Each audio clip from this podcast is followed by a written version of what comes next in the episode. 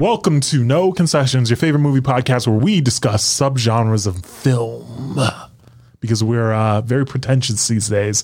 Anyway, my yeah, name is Denzel. I'm pod- here. Podcast with our pinkies out. Yeah, exactly. All of our pinkies are always pointed out. That's why we're holding the microphone a respectable distance away from our mouths. Yes. I'm here with Charlie and Charles. And I don't know the last time I actually introduced you guys. Whatever. If you listen to the show, you know who the fuck We're they the are. Only guests now. Yeah. Yeah, after the Rona took everyone away. Yeah. I, I, I refuse to be a co-host, but I'm a consistent guest. I, I'm so sick of quarantine, mostly because I'm like chatting up friends and shit. And I'm like, hey, what are you doing this week? And they'll say, hey, I'm not going out because, uh, you know, it's quarantine time. And it's like, dog, I saw your Instagram story like, like last night. You were out at a restaurant last night. I'm not even asking you to go out to a restaurant. What I'm asking you to do is just come over, maybe grab some food and then come over. There are a few people, though, that I will go hang out with outside.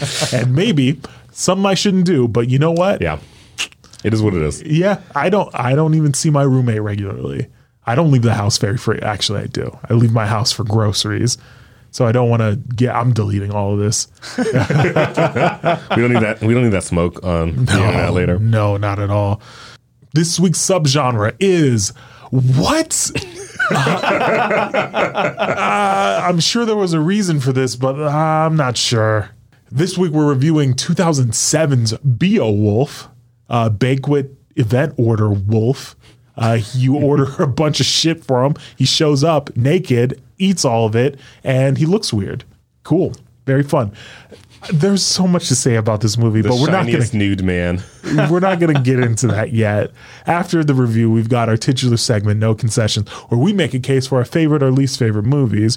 But prior to that, we've got the opening segment. And because we're recording two episodes back to back, do you guys have anything else to talk about? Yeah. All right, cool. Me too. I've been watching a lot of kung fu movies. Yeah, that's right. You told us about two last time. Yes. If I remember right, you have uh, five more to go in yes. your kung fu all-night binge. Kung foolery, I'll call it.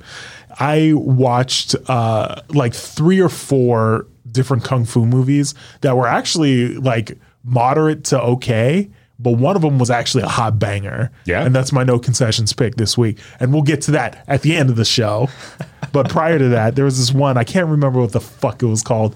There's a clip of um, the Five Element Ninjas, something like that. The Elemental Ninjas, something like that. It was made in the seventies.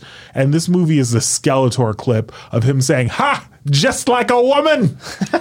And like that's what this movie is, at least for the first half of it. There's like a woman. Uh, there's like, okay.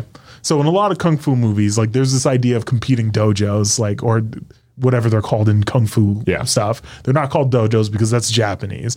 It's like competing schools. Like my school's kung fu is better than your school's kung fu. The movie starts out with that, but like the dudes are like fighting each other. And one guy is just like, nah, fuck this. Fuck kung fu. I brought a fucking samurai.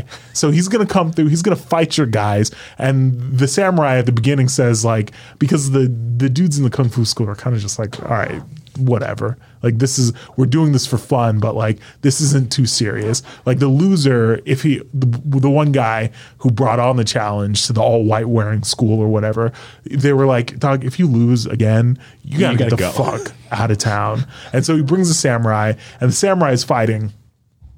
And at the beginning, because the dudes aren't really like taking it super seriously, the samurai is just like, for a samurai, losing means death. And then he loses the next round, and he fucking kills himself. He, like, sits on the floor, commits seppuku, and before that, he gives this letter to the guy who hired him saying, like, yo, send this to my boy. He'll have you all sorted out. And, like, eventually, the all-white school goes out and challenges, like, these ninjas, but they're ninjas, and they use underhanded tactics to beat these people. And so they all, the white school gets, like, torn up by ninjas. The ninjas come to whatever part of China they're in, and they're like, yo, we're going to take this school over. Fuck you guys. It's time for Japan to come over here and be cool. Did you guys ever see that? I think it was like a Spike T V show, uh, Deadliest Warrior. If I'm remembering the name yes. of it right. Oh, yeah, yeah, yeah. Where the two different types of fighting fought against each other. It sounds just like that. For some reason, I'm thinking of the episode where they have a Spartan warrior versus yes. a ninja. I remember that This shit. Is the only one that I remember. I don't, I'm sure they had like some sort of like Zulu warrior versus a guy with an M four or some shit. Nah, I think the, uh, it was, it was Zulu and uh, Roman, I believe. It was like, they both had shields and they both had spears. They were like, this would be racist if they didn't both have spears. So I'm glad they went with that. Anyway, the where the lady comes in is she like falls in love with one of the dudes as she's like trying to take over the school, like get the plans. She fakes being injured or whatever. They take her in. And one of the dudes is like, this bitch is obviously a spy. Like, what the fuck are you doing? And then he's like mean to her all the time. But the guy who's just like being normal and like sweet to her is just like, hey, look, I mean, she, her husband was going to beat her up. We gotta, we gotta do something for her. And so she, she tricks the nice guy into being murdered uh, by her clan of ninjas. And she keeps the mean younger brother alive. And I'm like, this uh, nice guys finish last. Nice guys finish last. I didn't want to say it. And then and then she, uh, because the younger brother's like pissed about his older brother, he's just like, dog, no, I'm not in love with you. Like, I don't know why you're in love with me. And then he like eventually escapes and kidnaps her and then kills her. And okay. it's, like, it's just like the the whole thing. The reason why I bring up the Skeletor clip is because like any way that you could imagine a woman acting stereotypically is how she behaves in this. And it was just like so aggressively oh, one-dimensional. Exactly. It was really, really fucking crazy. But the movie like was not good. But the fight scenes weren't good either. It was entertaining, at least. Yeah, it was entertaining to see those tropes played out in a way that I haven't seen in a very long time. But something else that's like, I can't even remember what I was going to say.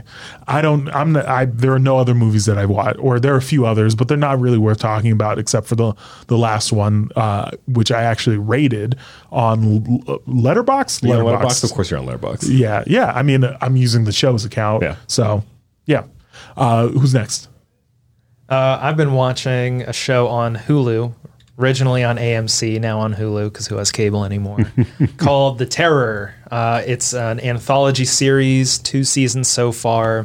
Wait, and, is that the one by Dan Simmons where they're on the boat in the Arctic? Yeah. Yeah, I actually just bought that book.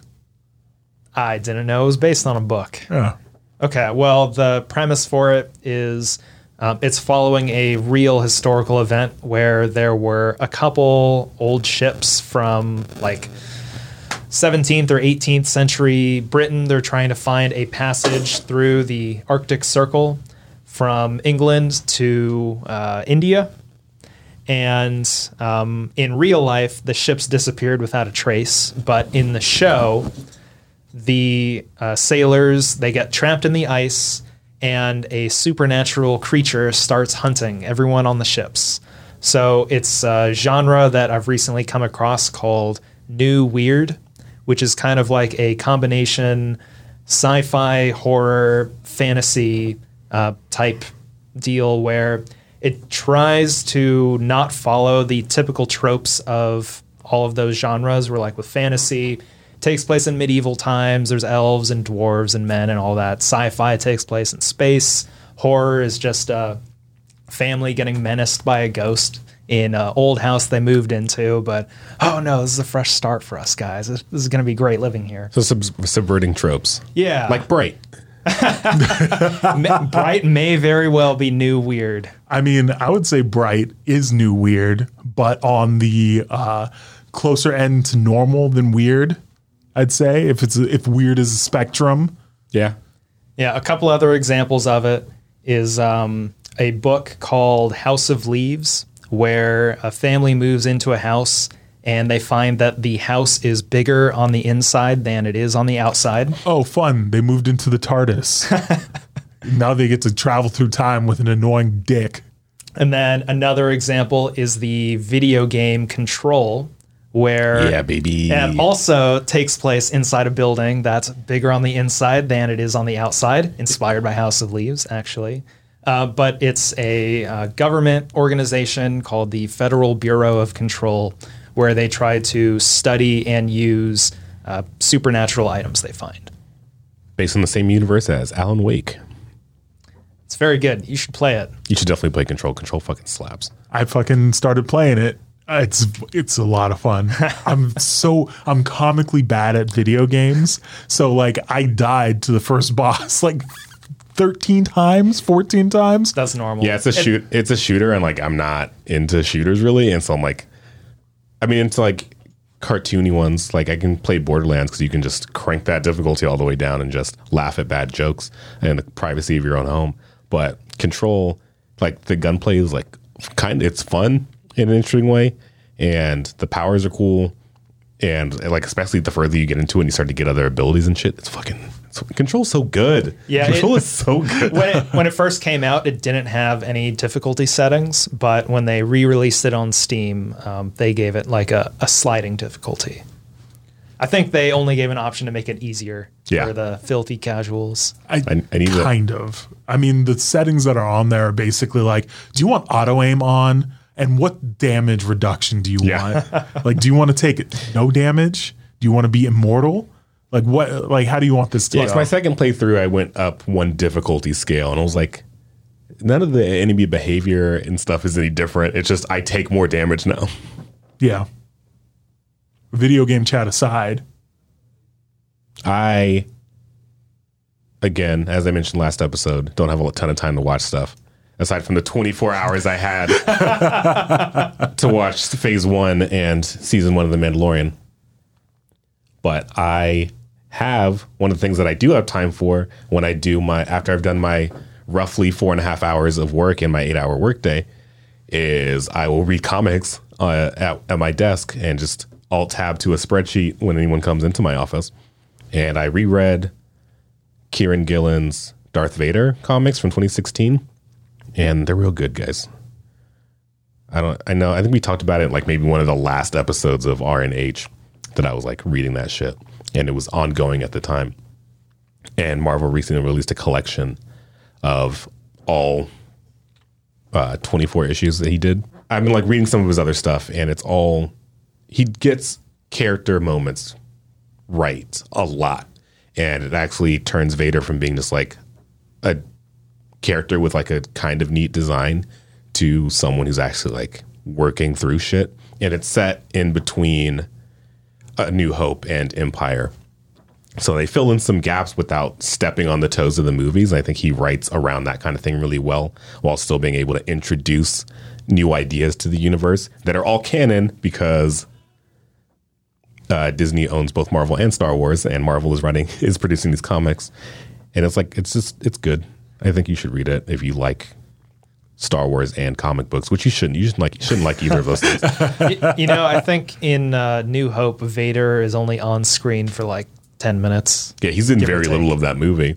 He's in it. He's in the beginning, so you can be like, "That's the bad guy," and then he's in the middle when they when he kills Ben, and then he's shows up at the end in a TIE fighter, in his special TIE fighter with the bent ion engines. And then he f- cartoonishly tumbles into space after his uh, two escorts get shot out. Okay. Well, that's fun. I'm surprised they didn't try to bring him back for the latest movies.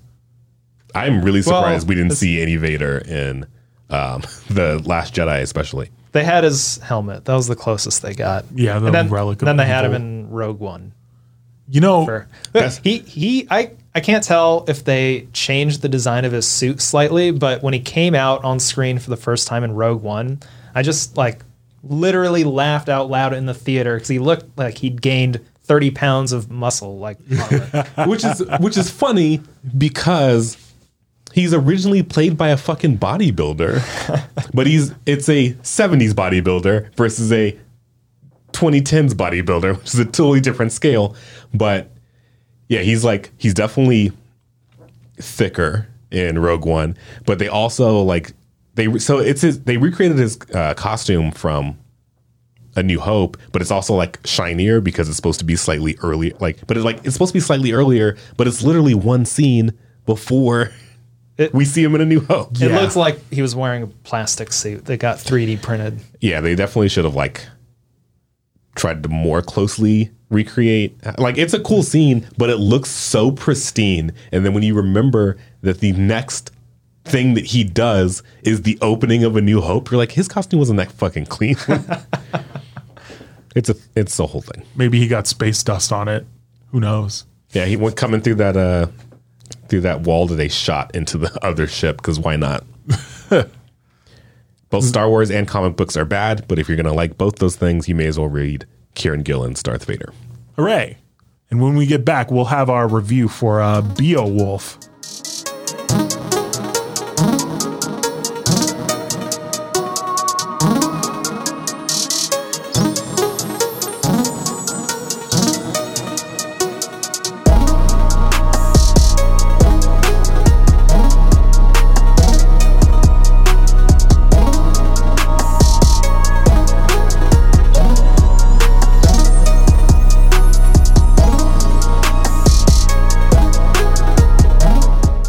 And we're back. Uh, this week's subgenre is what? Uh, I can't remember the rest of it because, again, we're getting older. No! Rewind to the beginning of the episode if you want to hear it again. Yeah. Um, maybe I'll write them down. I don't know. We should come up with an A I to come up with taste clusters or genres, or you should come up with an A I because I'm not going to be doing anything on it. All right. Um, imagine me comically pushing my glasses closer oh, gotta, to my head. You got to get those uh, those anime glasses that I see in all the Instagram ads that you push them and they light up. I, I what a legit nightmare. Want those. Oh my God, you guys are such nerds. I don't know why Instagram is advertising those to me. I don't even watch any anime. Like, really? Why is this happening? Holy shit. Uh, I, I'm not subscribed to enough Instagram people for them to like zero in on my interests yet. I have to say. Charlie, you're the young one on the show. You got to be dialed in. I have to say, Instagram uh, on the search tab does this thing like based on your likes.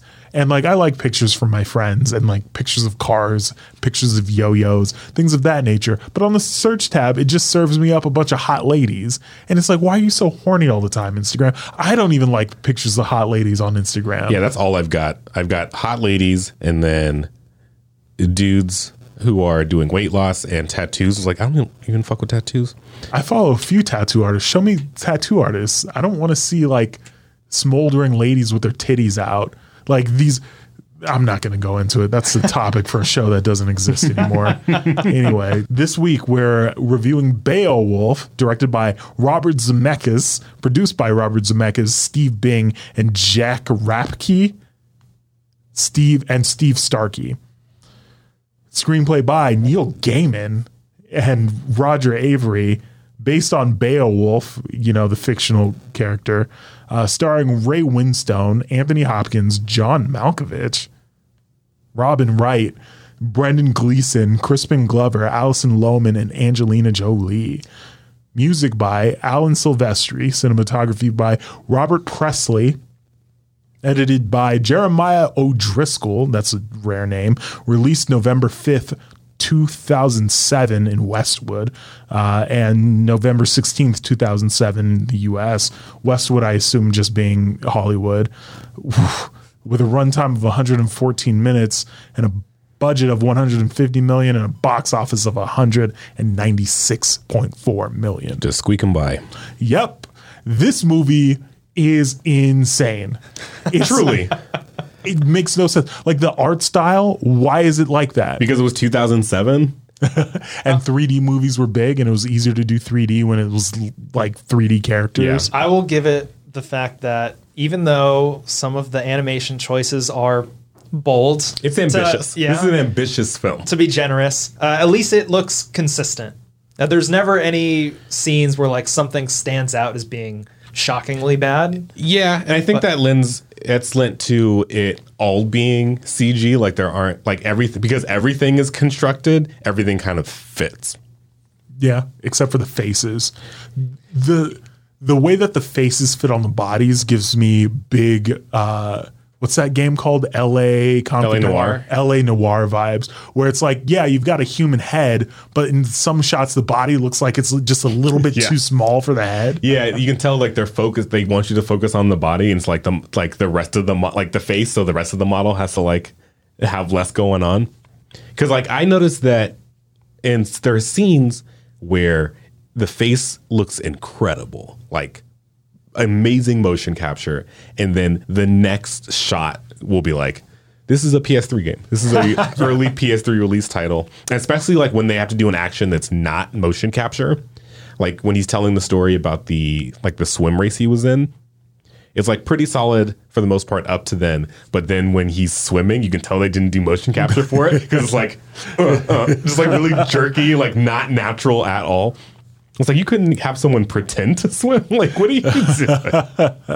The characters in this movie, because there are really only like two characters, everybody else is like kind of like just around for the ride. Yeah, Beowulf. Uh, the cybernetic warrior from the future is in it. He likes to get naked and fight things. And then He's his friend. He's the most naked man. We got Wife. a lot to talk about with that scene. So can I, I also have to remark on this because this is, re- I thought this was really fucked up. So uh, Grindelwald, or what's his name? Grendel. Grendel is the son's Grendel. special needs son. Yeah, he's the demon spawn of Anthony Hopkins. What a career. Anthony Hopkins and the demoness whose name we never actually get. She's, I think, yeah, she's just called Grendel's mother. I think that's consistent with the original story as well. Yeah. But, yeah, we never. She doesn't have a name, but her se- she has a monster version and she has a sexy version. The sexy version is Angelina Jolie. The monster version is the golden dragon from Dark Souls two. I'm, I was like bummed we didn't get to see more. We like kind of see some monster form in a reflection, but I'm like, I want to see this fucking monster. Why why, why do we only just see her as a sexy lady? I understand you probably paid like seven million dollars to get Angelina Jolie in three scenes, but let me see some fucking monster. And like you put big old fake C G titties on yeah, her. Yeah, baby. As she was actually pregnant during the filming of this, she had a body double. Really? That's interesting. Fun. You guys know so much about the movies we watch. Because we read the IMDb trivia section. I'm going to start doing that too. But um, now it, it's better if you're just like constantly amazed by all the stuff that we see. All the stupid bullshit. Because some, some of it's from reading the wiki or the IMDb. And some of it's just because I know stuff that I don't need to know. But um, yeah, it's the only way to get it out of your brain. Yeah, it's just like, space. It's like uh, the... It's like the monster from It Follows. Instead of like, I don't have to have sex with you. I just have to tell you. I have to burden you with knowledge, and then you have to carry it around with you forever until you pass on that useless fact to somebody else. And it just goes right back to you. Yep, it always makes it back around. But yeah, he's um he's the son of Anthony Hopkins and this demon woman, and yeah, he's straight up just like he's got birth defect. Like he's, he's yeah he's malformed. He has like. Presumably got, lower intelligence, like he's he's fucking. It's it seems like maybe he's got autism to some degree, and so you're like, because he's yeah, like, but, but in the sixth century, that's just possessed by demons. Yeah. yeah, like everything was. Oh, you're horny. You got demons. You're on your period. Blood demons. Horny for demons is like this is the subtitle for this fucking movie. No kidding. Because this that's how that's how this plot is. This plot only happens because two dudes were just super horny for a demon. Yeah, couldn't stop themselves. And that's Be- not even the same as the original story, which, you know, don't misinterpret that. I did not read this story. I remember coming across the book when I was in like high school. And I thought the cover looked cool because it was just some dude's mailed head seen from behind. Like, Beowulf. Whoa. What a manly title. I got to read this. And one page in, what the fuck am I reading? my, so in my extensive research, just reading the Wikipedia page, the uh, the mother is actually killed rather than um, having another kid with Beowulf. And in the hey man, spoilers. Oh well, you know. So sorry, I'm spoiling a story that's like a thousand years old. I meant for the movie. We haven't gotten there yet. all right, all right, just, you know, pretend you didn't hear any of that. Let's insert a little, like, skip ahead one minute no, from one minute nope. ago. Yeah, but also nope. leave this in. Not a, that's so much editing to do. I, like, all right, go back two minutes now and then skip forward three minutes to skip these spoilers. I mean, we you uh, you're at home. You expect spoilers anyway. Look, Don't. if time travel ever comes into, like, reality, just go back to your past self from, from four minutes ago now. Take the time down and say just to skip ahead so you don't get Beowulf spoiled for you. And then when your past self asks you how this is possible, shouldn't there be some sort of paradox, you say, shut up. You slap them, you end reality.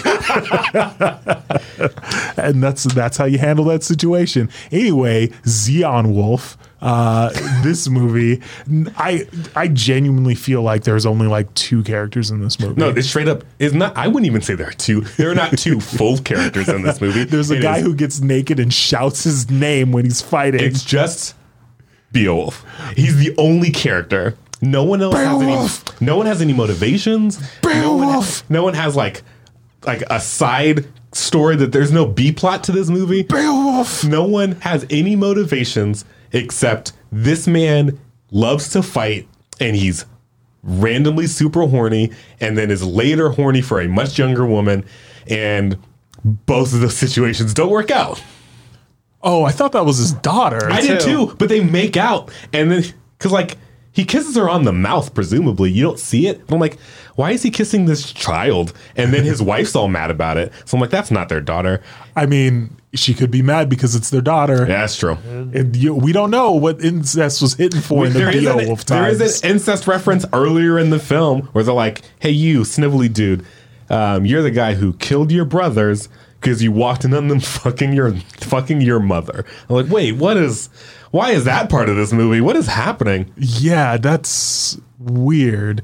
Like the, it's like what what motivation is that supposed to explain? Is that it, that doesn't explain why he's such a piece of shit? Yeah, he also like doesn't do any, that dude. That character doesn't do anything except for talk shit and then apologize and then time Become jump. A Christian. And then time jump. He's a because like they like drop that in. So my girlfriend is a nerd and she's gonna be mad if I don't mention that she was mad, or she'll be mad that I did mention that she was mad. We'll find out. That's, that's, um, a, that's a real Schrodinger's uh, cat yeah. paradox there. So she is a fan of the Beowulf story and of other adaptations of this story, and she was like, I didn't like it uh, for reasons, and it's one of the things she really didn't like was how they kept breaking up Christianity randomly, because it's like it's.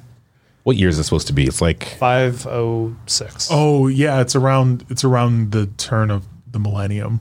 I don't know. It's century. Century. Century? Is it? Century. Yeah, also century. Order thinking, of magnitude there. Yes. I don't know. I don't know is what it, these words that, mean. Because uh, are you sure it's not last week's movie that was explicitly set in eighteen ninety-nine? Well, so this one they specifically bring up five oh three. Yeah, in, I think that's when it starts. It's Beowulf.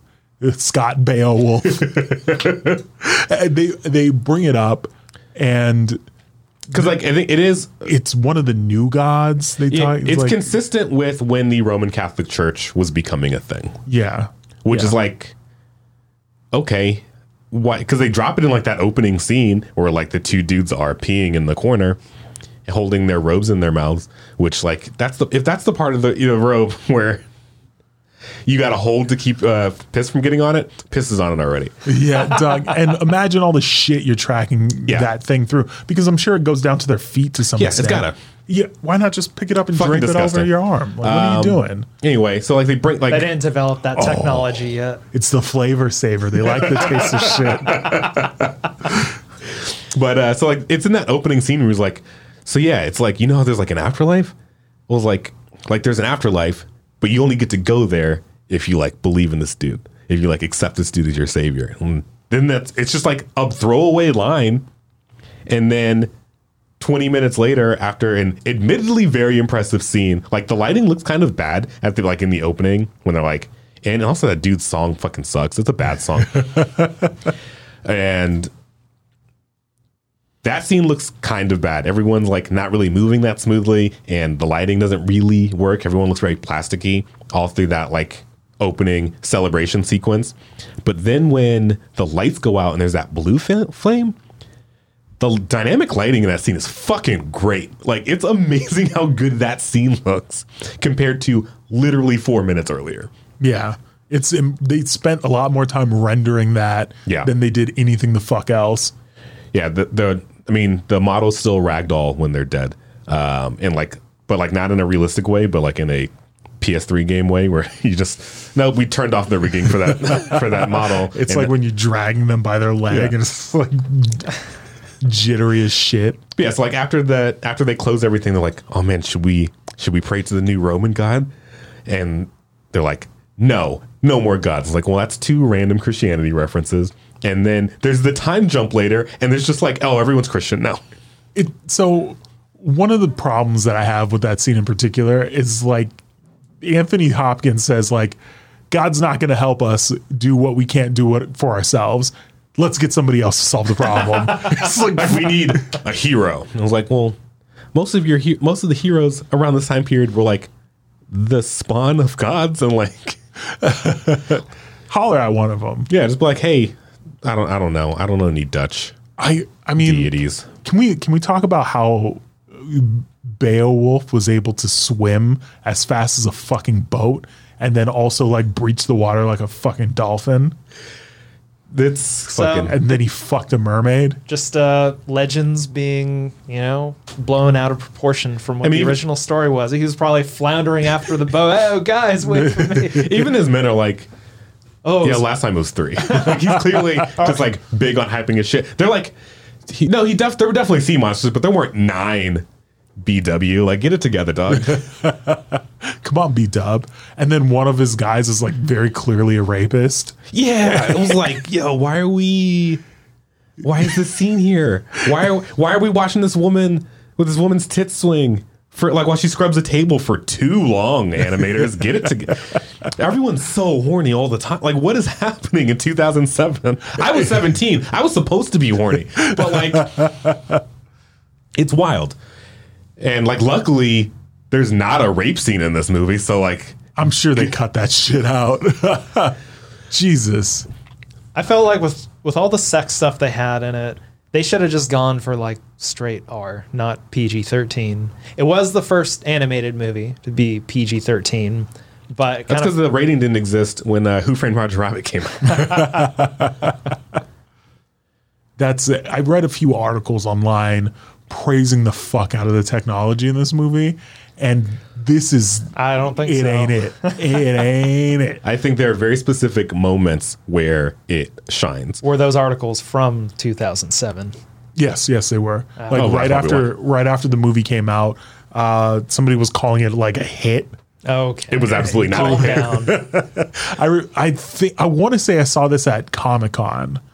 Like, I want to say that I did, like, as one of their, like, early releases that they showed in Horton Plaza or whatever, along with that fucking ping pong movie, Balls of Destiny or some shit. That movie was dog shit.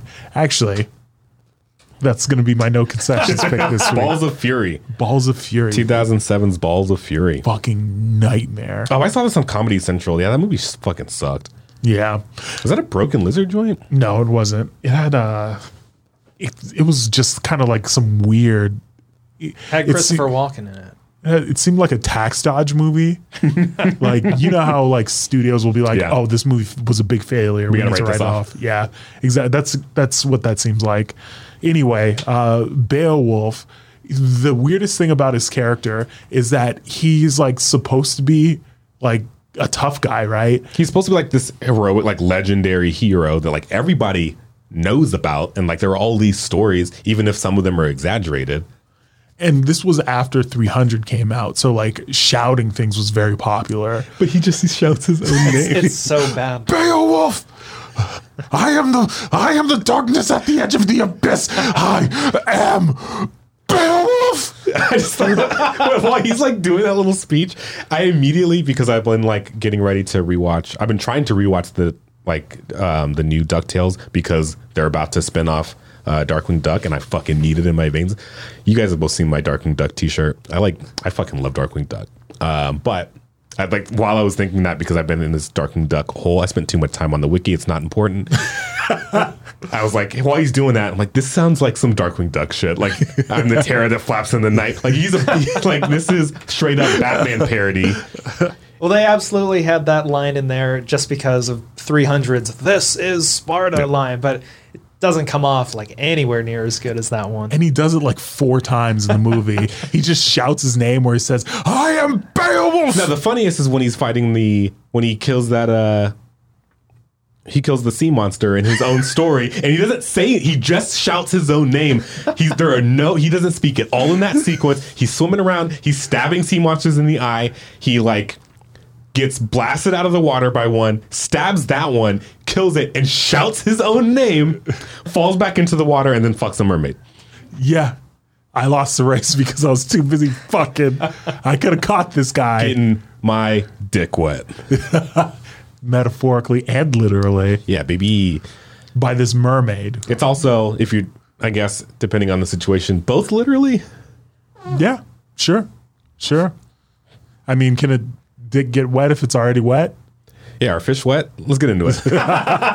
Is water wet? What is a hole? Let's get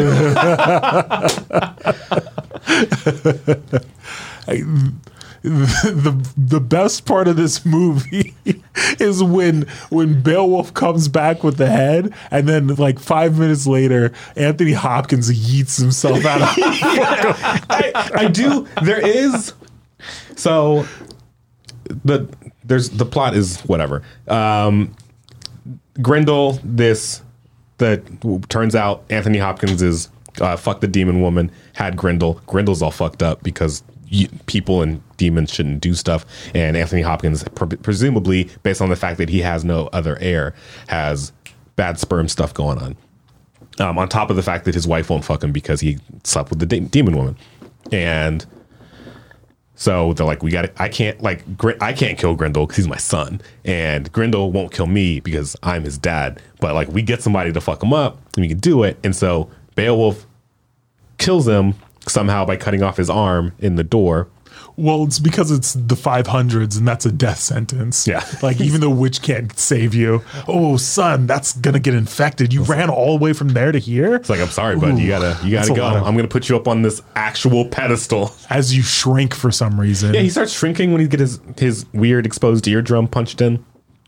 But um, so they're like, yeah, you went, you took, like, hey, you killed Grendel, but his mom.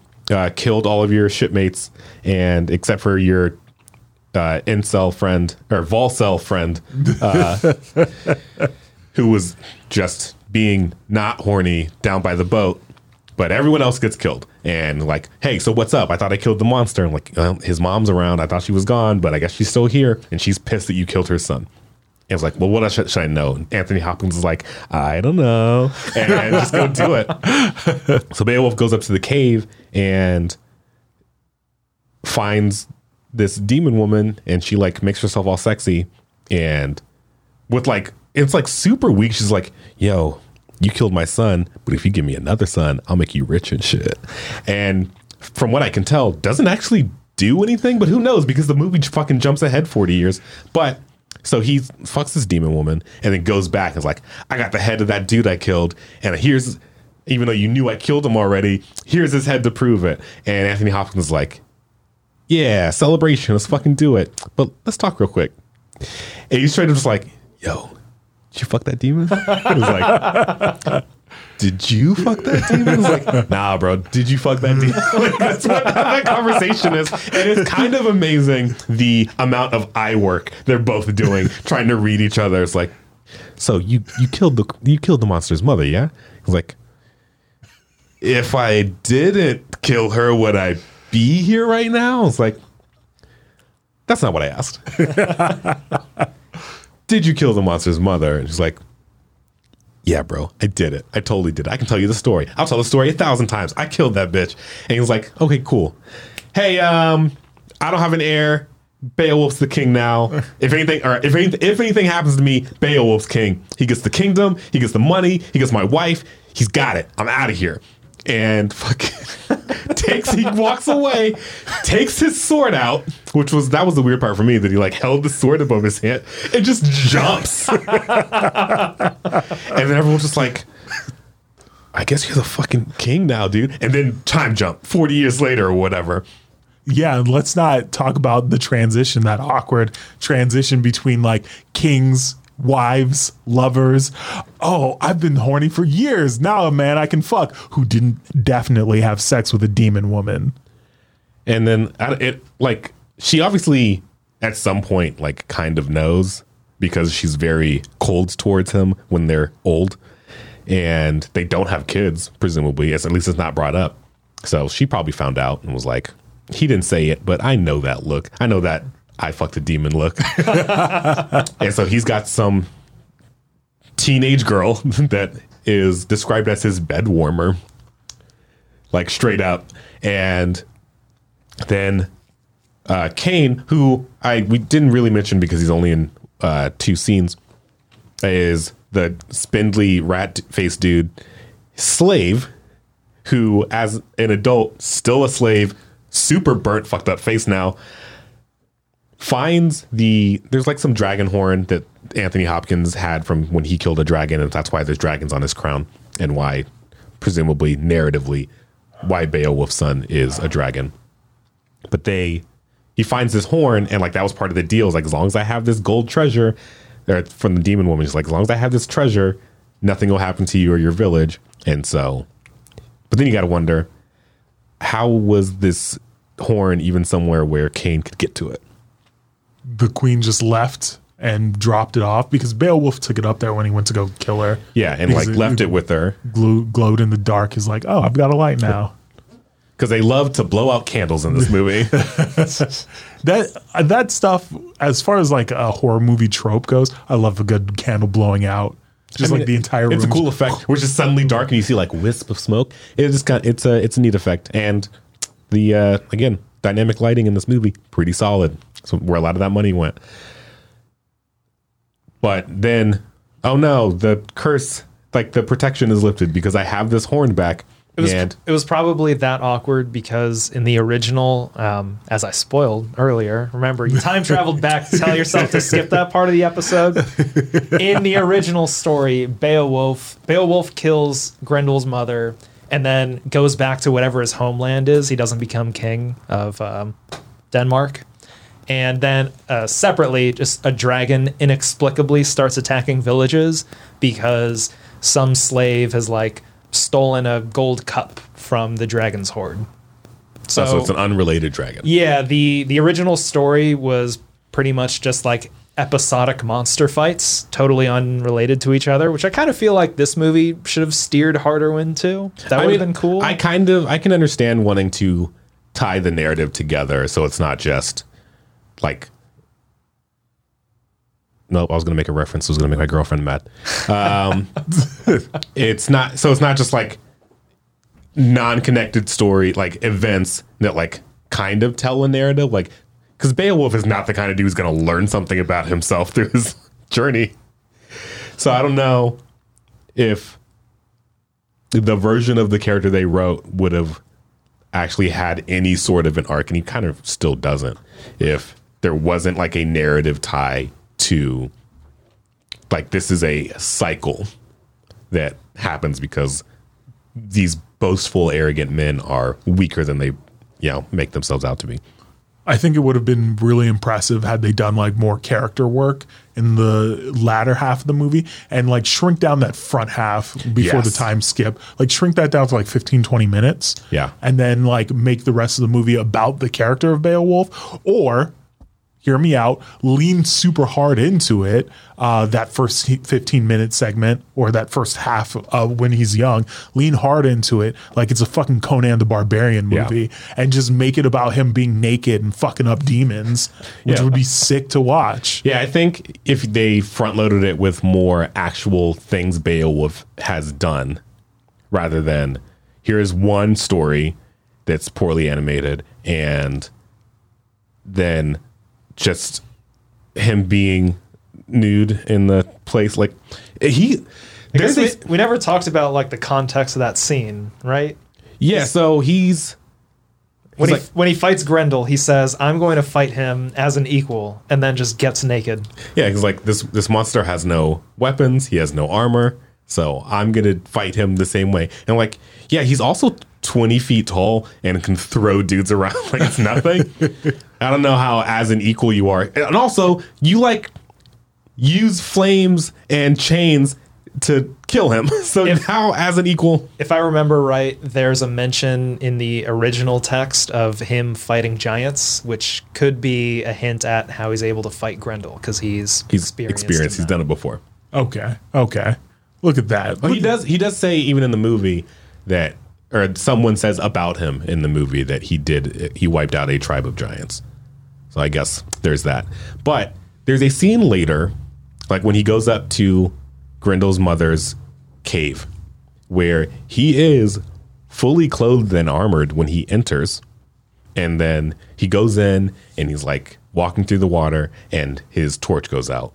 And then that's when he sees like that the horn is glowing. So he keeps walking and he gets to that point where he has to like go like underwater a little bit. And then he jumps out and he's wearing less clothes. I was like, what the, what the fuck just happened? Why is he, why is this the world's most nude man? And why is he so shiny all the time?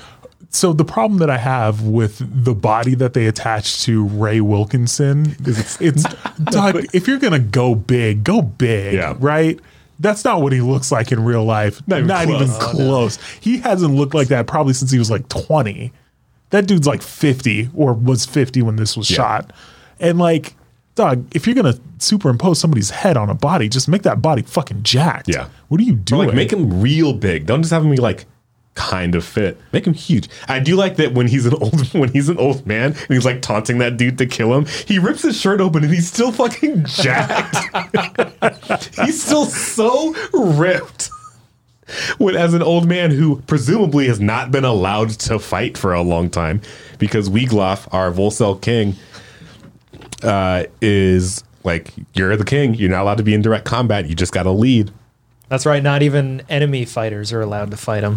Yeah. He taunts the guy into trying to hit him, and the guy just puts his axe down. He fucking intimidates, because he's, again, Beowulf. He's got to scream. He's just yelling at this dude. Just been like, you want to fucking fight me? Let's fucking go. Like, he goes full on drunk dad at the softball yeah. game. Drunk dad is perfect, because he's like, there is... There's an arrogance there, but there's also a sadness. Like a dad who's like, I wanted to be, I wanted to be a baseball player, and now I'm here watching my son play baseball. And he's like just angry and sad at the same time. That's full. That's old Beowulf energy. Full, full stop. Also, the reason I keep calling uh, the his friend the Volcel, our Volcel king, is because like when they're um, in the hall before Grendel attacks the second time, he's like, hey, it's important that we. Not ha- he's like abstinence is a is is imperative before a fight. You gotta have all your faculties with you. You can't be like distracted trying to fuck all the time, and because like they're chiding their rapist buddy. um, he was like, look, I need you to. We don't want trouble, and also you gotta keep all your cum inside you so it comes out when you fight. You gotta have that's your fight juice, and you gotta have it because like there's like. Boxing coaches that used to like say that shit. Yeah. They're like, you know, you got you can't fuck before a fight. You got to have all your testosterone in your body. It's like, that's fucking nonsense. If you start masturbating, you'll break up the hive mind, guys. Come on. So I was like, the fr- I was like, oh man, this dude's a Volcel. He just like loves to fight, and that's it. And he's like, nah, we can't jerk off. We can't fuck. We only fight. And that's why it's like so weird at the end. I'm jumping around because this movie's bad. Um, that's why at the end, when like, hey, dog, you're the king. I fucked it up. I'm dead. You gotta be the king now. And he becomes king, and he sheds a single tear for his departed uh, bro, and walks down the beach and like finds the horn. And Grendel's mother's out, and she kisses Beowulf's corpse, and then comes out of the water and is like, "Hey, you're the king. I don't know if you heard, but kings around here have sex with me." and, and then the movie just ends. I was like, "Yo, he he gets to talk." Seven times in this movie, and one of and two of those times are, hey, don't fuck the locals, and B, you should not be too horny for the queen or you won't be able to fight. Those are the two of the seven lines this dude gets. And they're like... Here I was thinking that, like, the horn was supposed to represent the, like, greed of man and always succumbing to, like, their base instincts. No, nah, it's their dick. The horn is the dick. way, way less intellectual than that. And it's like... It's... it.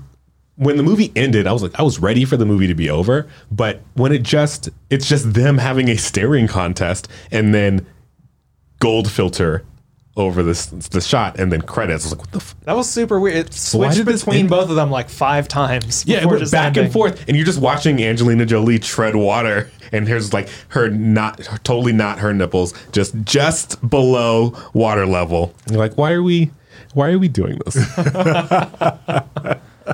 I think that was my favorite part of the movie when she comes out and she kisses him while his boat's on fire. I was like, oh, that's uh, predictable, but fun. That's yeah. like a fun little shot. It's actually kind of nice that like she does in some way care about these dudes. Cause like when Anthony Hopkins fucking swan dives into the, into the sand, the water comes and takes him away, but you see a flash of gold go with the body.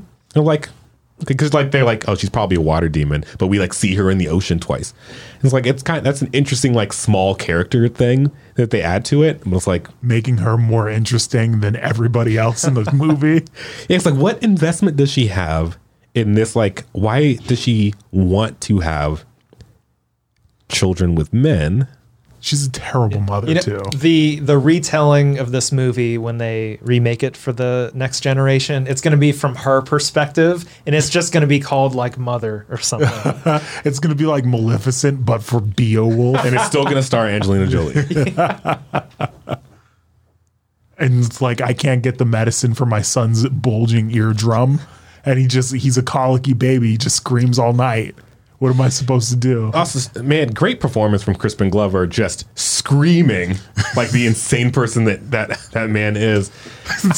And then, like, I've only heard Old English, like, in film a couple of times. But, like, it didn't sound bad. It was like, oh, that sounds like a thing that he practiced. Yeah, absolutely.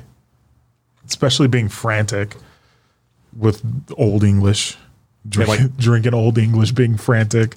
That's me. And the effect they put on Grendel's scream is bone chilling. Pretty solidly yeah. harrowing. Like that's that's pretty good. It, it had some good like horror beats in the movie. I wish they had more of that. Like with Beowulf waking up and seeing his whole crew's been like totally eviscerated. Yeah. They're hanging all over the rafters of the, you can, the hall. There are some moments that are clearly like, oh, we released this in three D, so we got to have jump scares. There's something jumping right at the screen. But, like, yeah, there's, like, good moments like that where it's, like, he wakes up and they're just hanging from the rafters.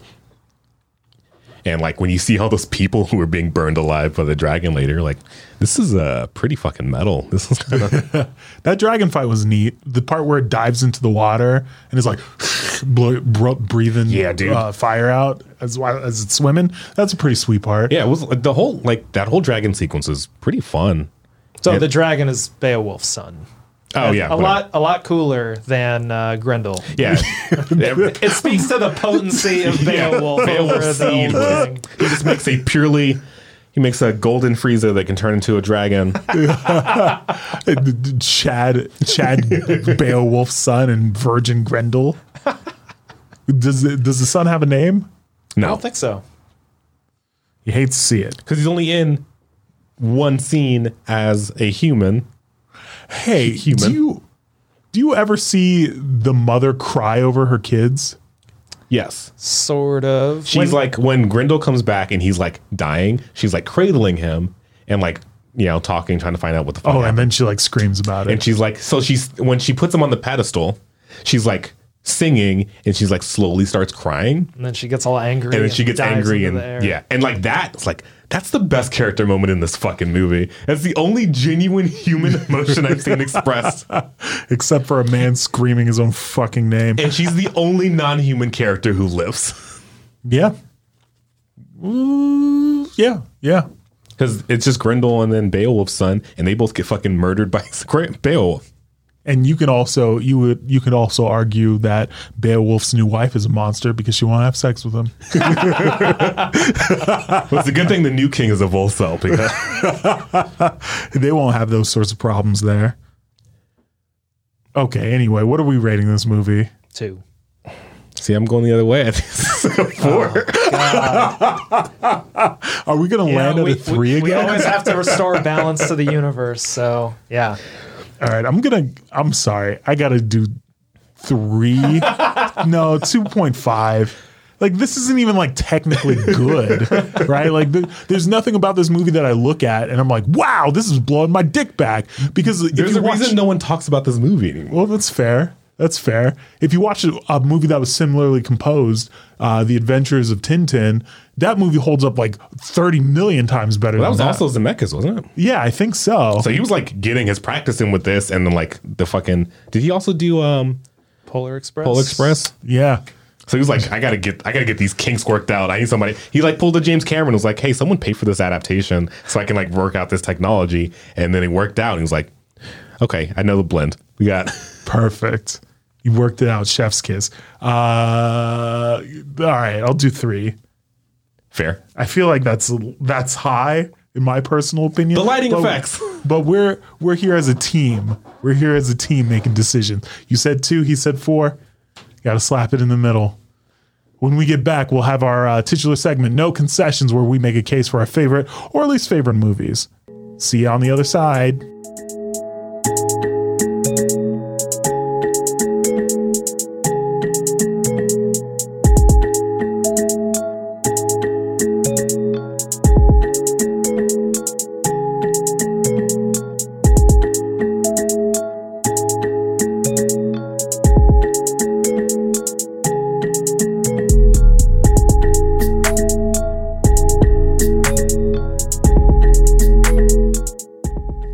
With No Concessions, our titular segment. I'm not explaining it again. Charles, go ahead. I have a positive no concessions this week, and it's The Princess Bride. The Princess Bride's fucking good. I watched it for the first time this summer, and would probably fall. I don't know. What is time? Everything can get fucked. uh, The Princess Bride is a deserved classic. Like, that movie is so, like, it's very, like, this... It's even like, a, so the book, as I mentioned last episode, I read the book recently after having watched the movie. The book is very good and is a condensed, like it's an abridged version of a much longer book that is also very witty, but has a bunch of like long satire of like, hey, remember how old writers used to like talk about all this boring ass shit? I'm going to do that to the point where it's not funny and then back to being funny. So when, um, you have those chapters in the book. Are they like actually fun to read, or are they they're, like played totally straight? They're straight up. I don't know, because I haven't read the original Morgenstern, because it's very hard to find in English.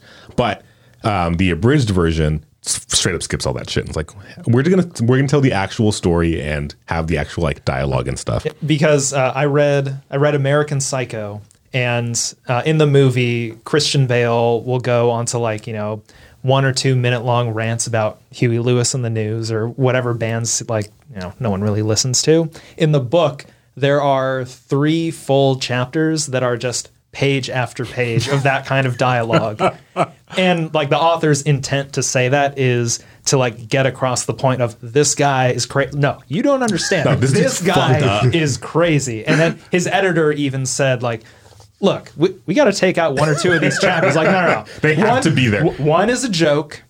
Two is going to, like, you know, throw some people off a bit. Three chapters. We need three because these people need to know. Three's going to drive it he home. He is insane. This is out of, like, this is out of the field. This is crazy. Yeah. So the film is, like, not really, like, abridged in the same way. But it's a lot of the, a lot of the book is... Uh, just like the is narration, and it's all very good, but it doesn't translate to film. And so the film is adapted in such a way that like it keeps the dialogue and the tightness of the story, and like stuff fucking moves, but like it's very well acted.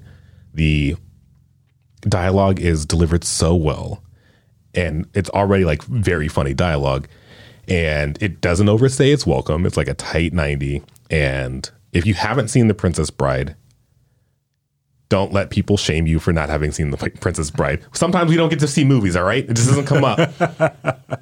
And some of those movies that people are like, oh my God, you haven't fucking seen this, are dog shit. But some of them, every now and then, you get a Princess Bride. You're like, oh man, well, now I see why everyone's so fucking obsessed with this movie. It's very good. Excellent. So watch Princess Bride and then read Princess Bride. The book is also very good.